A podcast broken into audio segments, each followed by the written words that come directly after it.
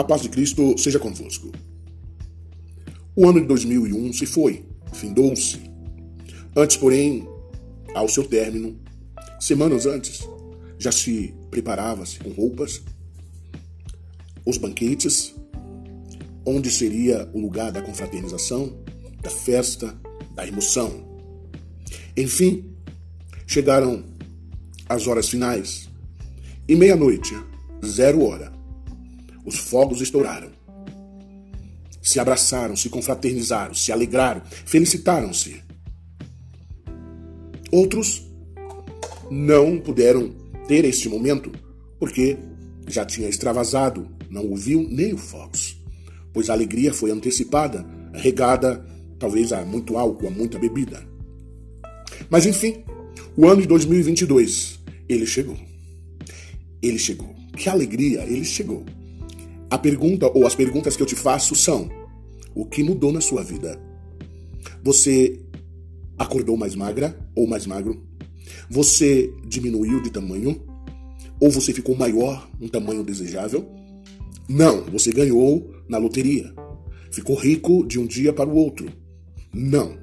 Você consertou os seus dentes. Você conseguiu os músculos que você queria. O carro desejado já estava na sua porta. A casa dos seus sonhos com piscina. Você já estava com as chaves na mão. Isso aconteceu na virada do ano. Sim?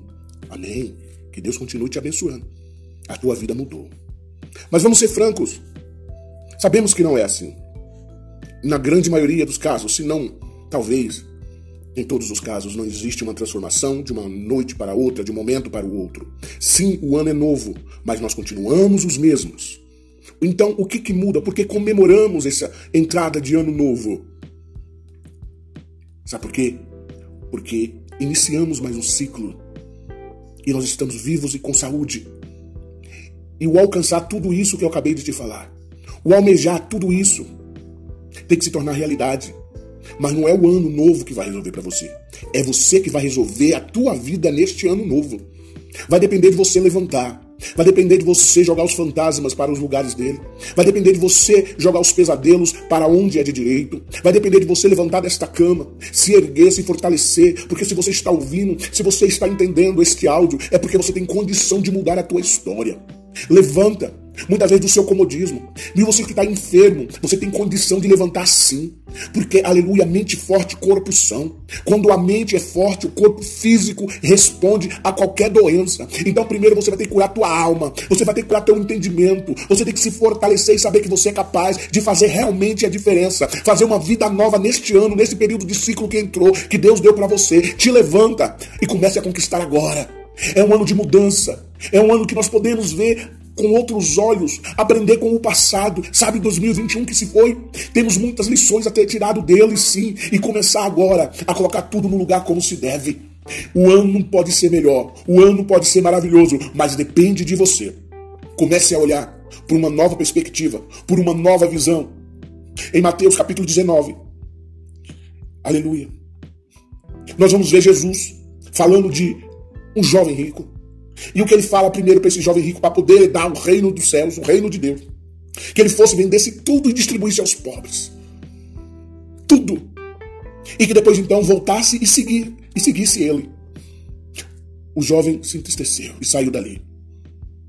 O que mais me chama a atenção nesse texto é que Jesus mandou ele vender tudo que ele tinha, pegar o dinheiro, colocar no banco e seguir ele para ajudar no, no propósito de Jesus.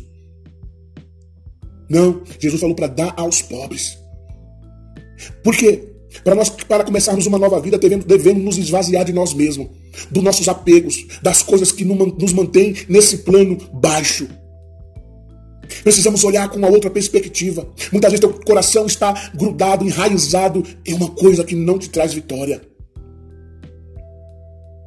É tempo de dividir. É tempo de semear amor.